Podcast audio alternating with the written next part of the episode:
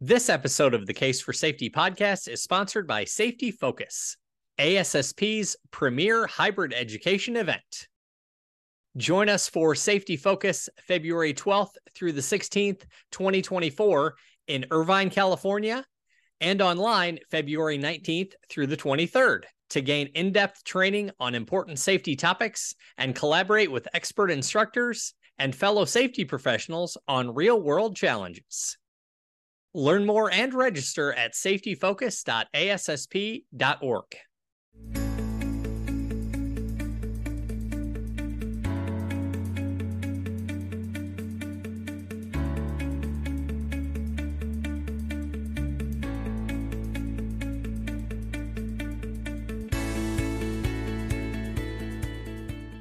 Hello, everyone, and welcome to the Case for Safety podcast. I'm your host, Scott Fowler. Thank you so much for joining us today. We're going into the archive this week to share an episode from last year about safety and health metrics, specifically as it relates to the ANSI ASSP Z16 standard, which was published last year. This episode features Z16 Chair and Vice Chair Alexi Carli and Steve Newell, and they share a lot of great insights about the Z16 standard and how it can help you select meaningful safety and health metrics that will help you achieve your objectives. So with that, hope you enjoyed this episode. Continually measuring the performance of your safety and health management system is a key to establishing a path to continuous improvement. ANSI ASSP Z16 provides a scope of safety and health metrics to help organizations better understand and improve safety and health performance. Joining me today to talk about this standard and how it can help you improve your performance, I'm very excited to welcome the chair and vice chair of the Z16 committee. They are Alexi Carli and Steve Newell. Alexi is president of Carli Consulting, LLC, and Steve is an executive EH&S advisor at NSC ORC. Alexi, Steve, welcome. Thank you so much for being here. Thanks for the invite. Thanks for having us. Great to have you. Really excited to talk with both of you today. It's always exciting when we have a new standard to talk about. And before we kind of get into the details of the standard, I thought we could talk just a little bit about the history, you know, how it got to where it is today. So, Steve, I thought you could maybe kick us off and give us the origin story of Z16 and why ASSP began working on updating the Z16 standard, all that good stuff. Okay, I'll give it a try. So, you know, safety and health performance metrics are important. They're really needed to track progress, drive improvement, allocate scarce resources where they're needed most. And, you know, the current metrics paradigm really doesn't meet those needs. Z16 has been around for a long time. I've been around for a long time, and you know, I was around when OSHA was really setting up the OSHA system. But the Z16 metrics, there was Z16 1 and 2. They were really about, you know, capturing information on injury and illness. Those were eventually tabled with the passage of the Occupational Safety and Health Act in 1970, an implementation of a national statistical system for recording and reporting occupational injuries and illnesses. That system was administered by BLS and enforced by OSHA. And OSHA rates became generally accepted as kind of the metrics to be used for driving and gauging safety and health performance. They were benchmarked by companies. They were used by OSHA to justify standards and to target enforcement. And, you know, decades later, the safety and health metrics paradigm has evolved somewhat. I mean, companies are using some leading indicators, but the focus largely remains unchanged. And that focus has really still been on lagging metrics, largely the OSHA data. And I can tell you, you know, I'm an old dog. I worked for ORC for over 2 decades, but before that, I worked for federal OSHA. And before that, I headed the ongoing safety and health programs at BLS.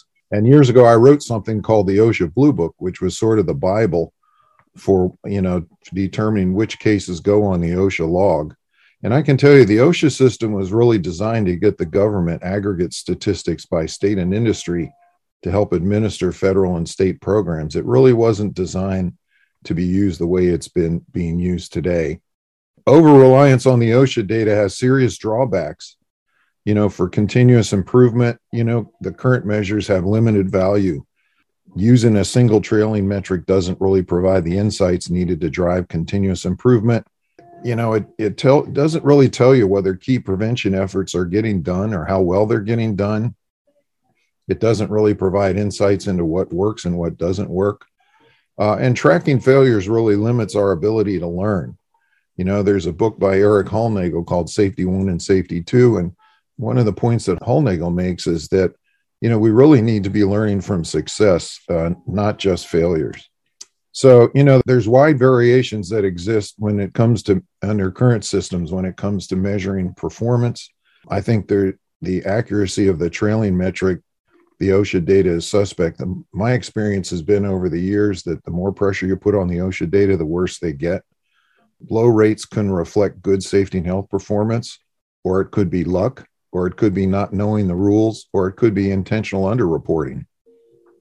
And OSHA's ability really to enforce that information is really limited. OSHA lost a significant court case a couple of years back called Volks, which really impacts their ability to go out and enforce the requirements. And OSHA tried to get past that with a record-keeping regulation that was overturned by a Congressional Review Act.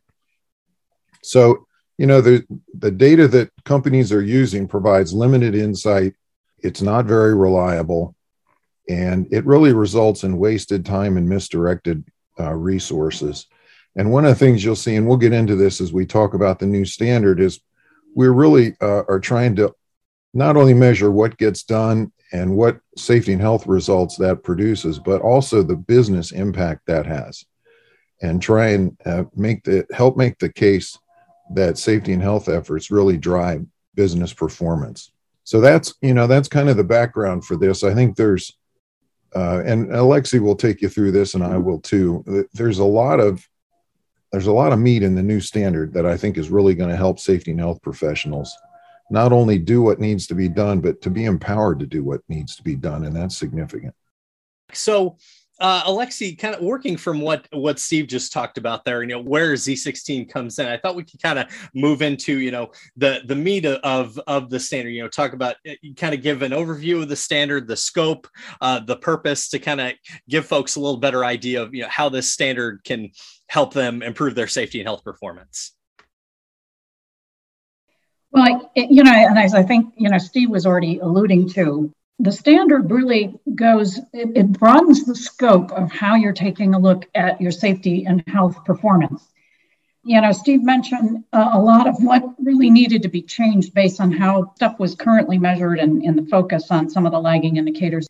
Some of that actually led to some of the OSHA roles of being looked at as the safety cop, you know, from that of enforcement. And so part of, you know, the scope and the purpose in the Z16 is to kind of change that view of occupational safety and health to be the strategic business partner to enable business and resiliency. So therefore, this broadened scope of the metrics that we cover really goes beyond injury rates. And it's going to, you know, include things like your fleet, property, third party, reputation, as well as resilience, because we really, and I think it's demonstrated with what was going on right now with COVID and the importance of that in trying to keep our businesses functioning. It also provides what we'll call a balanced approach to measurement, with a special emphasis on understanding and managing risk, which I think we all know is at the heart of what we do, right? Is to try to reduce risk. But at the same time, we're also evaluating some of these other areas of our occupational safety and health management systems, because that's how things get done. You know, it sets policy and, you know, procedures and things. And those are the things that support all of our efforts, and that's what supports risk reduction. And so, and you're going to hear this, I think, in you know, a few times in some of what we're going to cover, but it uses leading metrics, which are the process inputs and outputs, and the things that can influence and predict outcomes, which are your results, your lagging metrics, as well as what Steve was already mentioning. We're going to call them business impact metrics, and we'll talk about those, I think, a little bit more. So we're calling this kind of like a balanced set of metrics. Now, I do want to point out that it isn't a certification standard. So in other words, you're not going to, like have an audit in terms of, the implementation and things like that. But conformance with the standard does require this balanced set of metrics for at least one risk and then one other management system element that's been identified. A balanced set isn't required for everything and may not even be feasible for everything that organizations have to measure. But of course, it's encouraged because if you think about it, if what you're measuring doesn't result in some sort of a change, in some sort of an action or an impact on the business, then the question you have to ask is, why are you measuring it? Because, if it's not going to do anything, well, then no one's going to pay attention to that measure. And sometimes when you have those kinds of measures, it can really derail what you're trying to do because, people are just going to ignore it. And you're not going to have the buy-in that you need and the support in order to do what you need to do as an occupational safety and health professional. And that's why also the standard includes involvement of key stakeholders in the development and the selection of metrics. And it also covers other things like data quality and accuracy and normalization, because of course, data, the data itself is important. And I think Steve alluded to, talking about continual improvement. The standard also covers ensuring that what was actually intended to be measured really is, and then evaluating if maybe there were any unintended consequences. There could be, problems with the data or the interpretation of the data or, God forbid, perhaps some gamification of, the data itself. There's also a comprehensive appendix that goes along with the standard, and it's going to help explain some of the other key areas in a little bit more detail, and it does provide examples. Something you just touched on there that I've always taken a lot of interest in with regard to this standard is that balanced metrics approach and the selection of the metrics, what goes into that, what you want to measure and what information you're hoping to gather from that. So, Steve, I wonder if you could talk a little more about that approach, the balanced metrics and how that can help you establish an accurate portrait of your safety and health performance. Sure. So, Alex referred to this, that no single leading or lagging metric can really represent the wide range of factors associated with safety and health management and safety and health performance. We already talked about that years ago, the focus was to look at a trailing metric, a single outcome measure, which was the OSHA data and the flaws that, and problems that caused. The same really goes for leading indicators in a way. Leading indicators were really introduced into the safety and health profession about 20 decades ago. I was one of the folks that helped do that. And, they do provide some value in terms of they tell you, you can use leading metrics to identify, what's being done and how well it's being done. But when used in isolation, they still have limited value because they don't tell you whether or not they're producing the desired result. And so, tying leading metrics to a trailing metric or an outcome measure makes a lot of sense. What Alexi referred to that I think is even more critical these days is tying it to business impact and business performance. That my job has really been working with, we run networks. We service about 100 large corporations in about 30 different industries. And my experience over the years has been that my members generally know what needs to be done to protect people. One of the biggest challenges is getting, their business leaders to empower them to do it. And one of the ways you can do that is by demonstrating business impact and, what our safety and health efforts are doing for the business and how that's tied to business strategy and business goals and objectives. And so, tying the results of risk reduction and management system improvements to business impacts, it ends up showing what we're doing for things like productivity or quality or worker well-being, or, you know, in these days when they talk about the mass exodus and people moving around from company to company, it really helps with recruiting or retention or morale, company reputation. I mean, I had a friend years ago, and he said, you know, our job is to have healthy employees productively at work.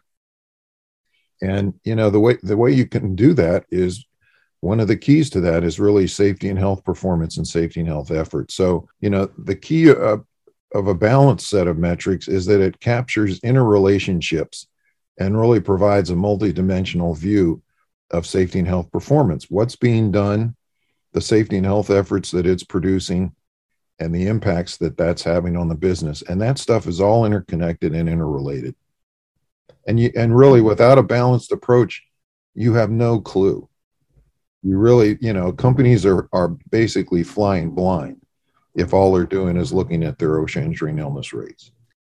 Absolutely. That's a very good point. And something you touched on there and has kind of been a common thread throughout our conversation so far is leading and lagging indicators and those different types of metrics. So I thought we could kind of take a deeper dive into that and talk about, you know, some examples of leading and lagging indicators. Another thing in Z16 is impact metrics. So I thought we could kind of spend some time talking about that and kind of the information that each of those types of metrics can provide an organization. Well, I think as Steve was kind of alluding to, you know, why you're using all, you know, the different types and together in a balanced approach and kind of the interrelationships between them, you know, because the whole idea is to say, you know, what are you trying to do? How are you going to do it? And why are you doing it? You know, you've got to understand what's happening, why it's happening, and how to fix it or how to bring it to resolution. So you've got to use, you know, all three types of metrics. And so you are looking at, you know, what is it you want to achieve, right? So to identify and develop metrics, you're going to ask yourself several key questions. The first being, well, what is it you want to achieve? What's the objective or the goals to be achieved? Those are your lagging metrics. And then you're going to ask question two. So what are the activities, your process inputs and outputs that are going to help achieve these objectives and goals? Okay, that's your leading metrics. These are the things that can influence your outcomes. And then the last question you kind of ask is, when a metric is aligned with your organization's objectives and goals, and what's the impact when you reach your objective or goal, or when you don't, because it could be a positive or a negative impact.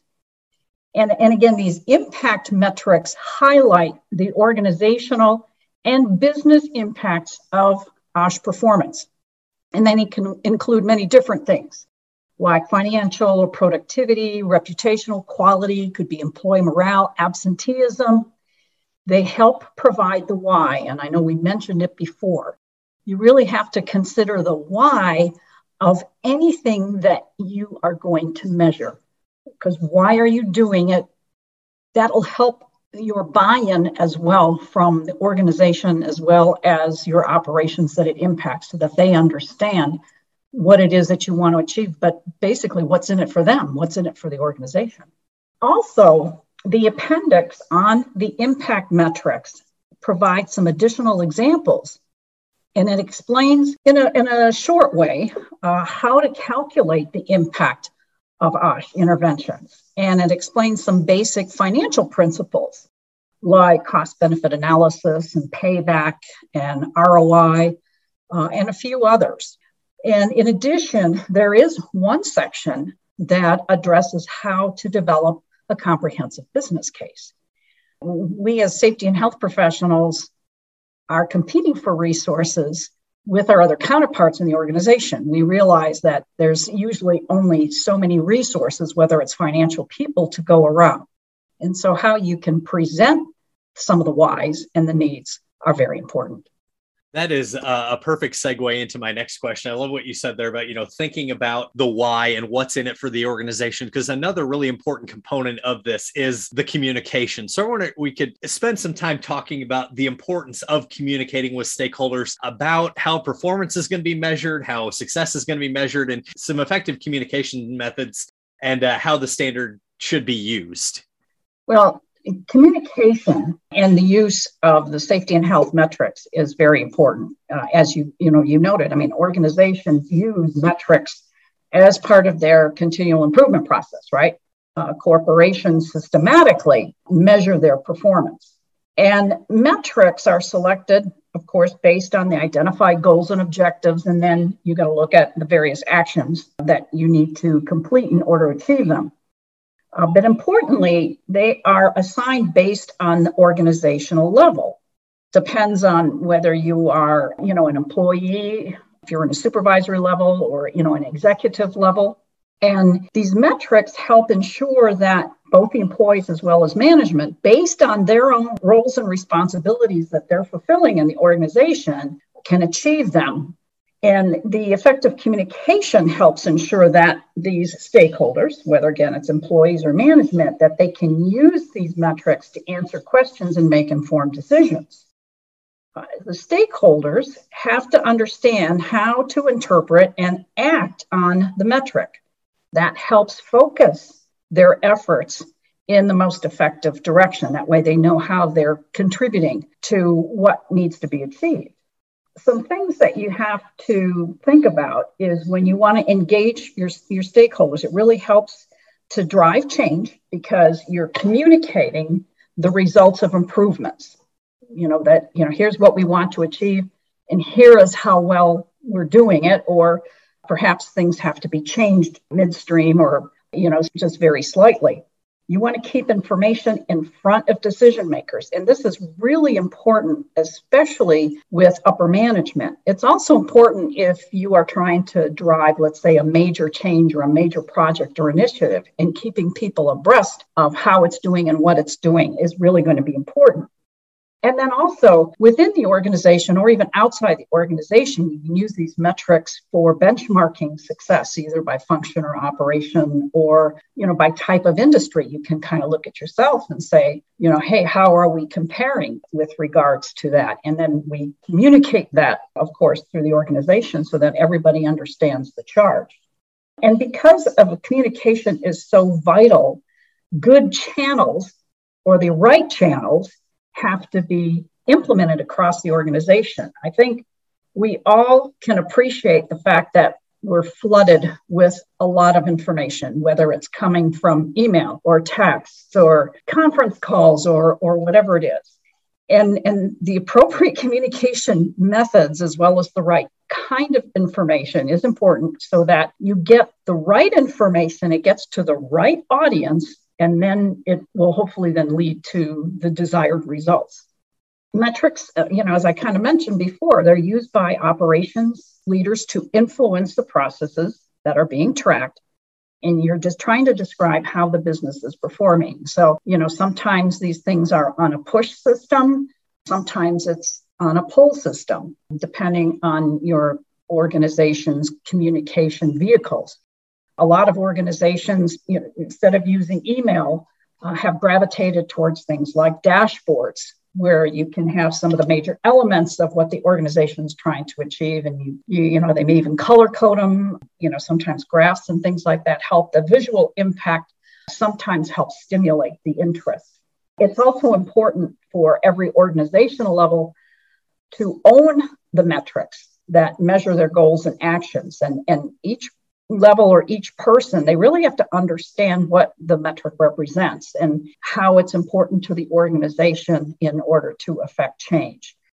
So, in other words, the metrics really have to be relevant.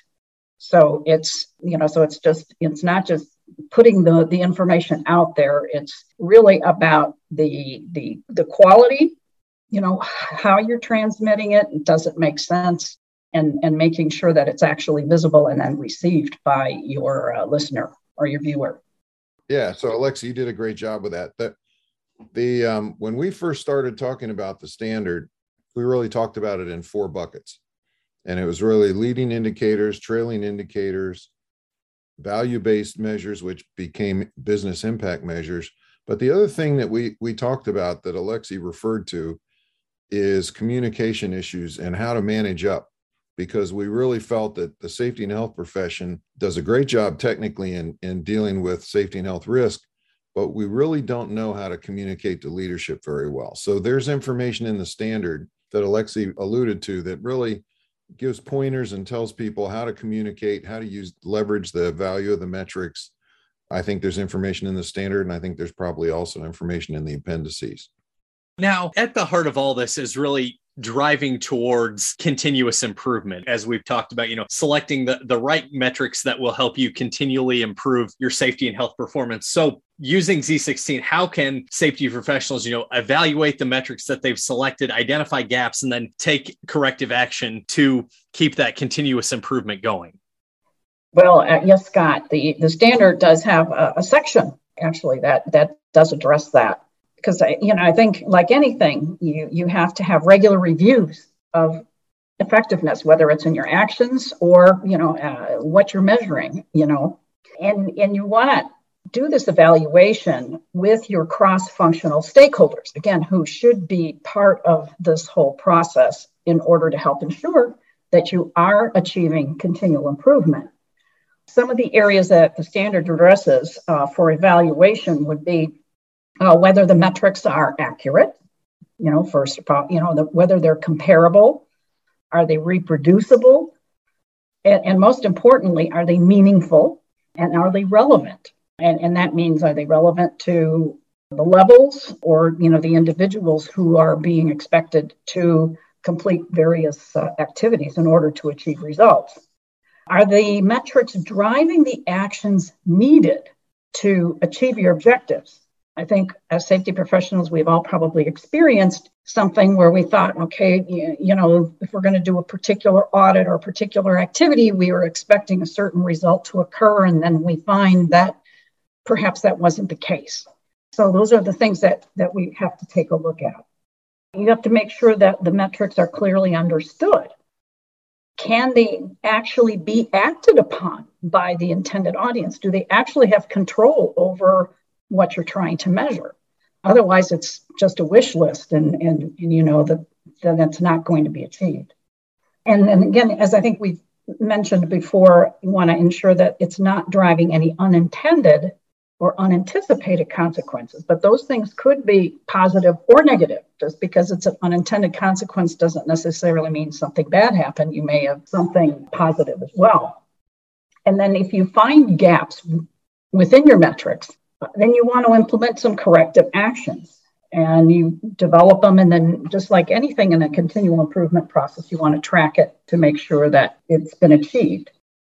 For example, if you find that rates were based on flawed data, and that can happen sometimes, or maybe the interpretations weren't quite the same, then the data has to be corrected.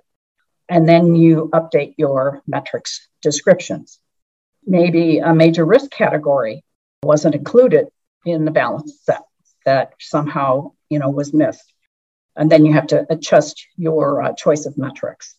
The appendix does contain an example evaluation tool, but certainly you can adapt your own. It's just important to make sure that metrics, not just the actions or our goals, are systematically looked at, but the metrics themselves and the numbers and everything surrounding them and the things they're driving have to be monitored and evaluated and updated in order to ensure you're driving continual improvement in our safety and health performance. So now, Steve, when you think about Z16, all the different components of it that we've touched on, how do you see it being used by safety and health professionals as they work to improve conditions at their organizations? Yeah, it's a good question. So I think about it, maybe the underlying theme is understanding that, if you're in an organization that's trying to drive safety and health by just looking at OSHA rates, I think you're flying blind. So with Z16, basically, you're able to track progress, in a more accurate way. I think you're able to better understand what is working and what's not working. and why. You're able to focus better on risk. And I think our folks can use this to start directing their actions on risk and things that really have a meaningful impact. So it allows them to better set priorities for intervention.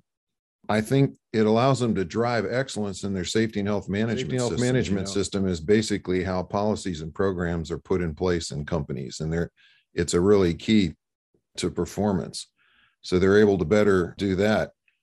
They're able to do improved benchmarking. You know, if they're going to compare sites or they want to compare with other companies, they can compare in a meaningful way because they, you know, the way things are now, if a site or a company has a low OSHA rate, you know, it could be because they're good, could be because they're lucky, could be because they don't know the rules, or it could be because they intentionally underreport. So it allows for better benchmarking. It allows them to better compete for resources. Alexi mentioned that, you know, and we've always had the moral high ground as a way to make the case for health and safety. But even in companies that are trying to do the right thing by being able to demonstrate business impact, it allows people to do what needs to be done, maybe in an easier way, where, you know, if they're reporting to a board of directors, they can show that having safe and healthful operations are not only the right thing to do, but it's the best business thing to do. It allows us to better choose even things like capital investments. You know, where are you putting your scarce resources in a company? If you know you've got high risk operations and the data are solid, it allows you to better do that. It allows them to better pre-qualify contractors for jobs or choose better supply chain partners because they have accurate data to do that. I think it'll allow our folks to have better dialogue with business leaders because I think they, you know, as Alexi referred to multiple times, it's really tying what we do to business strategy and business goals and objectives. And one thing I thought about, you know, we have notes for these things and I had my notes all laid out. One thing I added, I was thinking about, is it allows our guys to have better dialogue with operations folks and frontline workers because the health and safety function is not trying to hold them accountable for data that they know is crap. So, you know, I mean, I think that at the end of the day, this will really improve our profession and it'll help them do what needs to be done in a better and more informed way. Absolutely. I think this is going to be such a great tool for, you know, safety professionals, regardless of, you know, the size of their organization, what kind of business they might be in. Any final thoughts either of you'd like to share about Z16 or performance evaluation as we wrap up?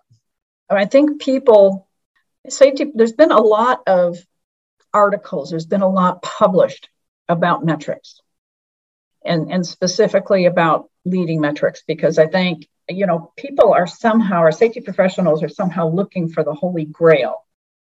And, you know, and this isn't necessarily, there are some folks I think that may have had the expectation that the Z16 is going to be the holy grail of the metrics that you need to measure. And it really isn't.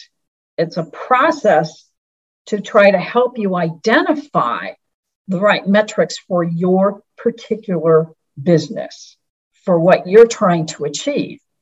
Because there really isn't a singular master list, I'll call it, of metrics to say, you know, you as a safety and health, you measure these things, you are going to be successful. It just doesn't work that way. And so, you know, in some respects, you'd say, you know, we want to make sure we're setting the expectation that, you know, the Z16 is not going to be a master laundry list of the best metrics to measure as an occupational safety and health professional. It's really outlining a process to help you identify what to measure and how to, you know, achieve your goals and objectives. And then if you do, how you are helping the capacity of the organization and ensuring efficient operations.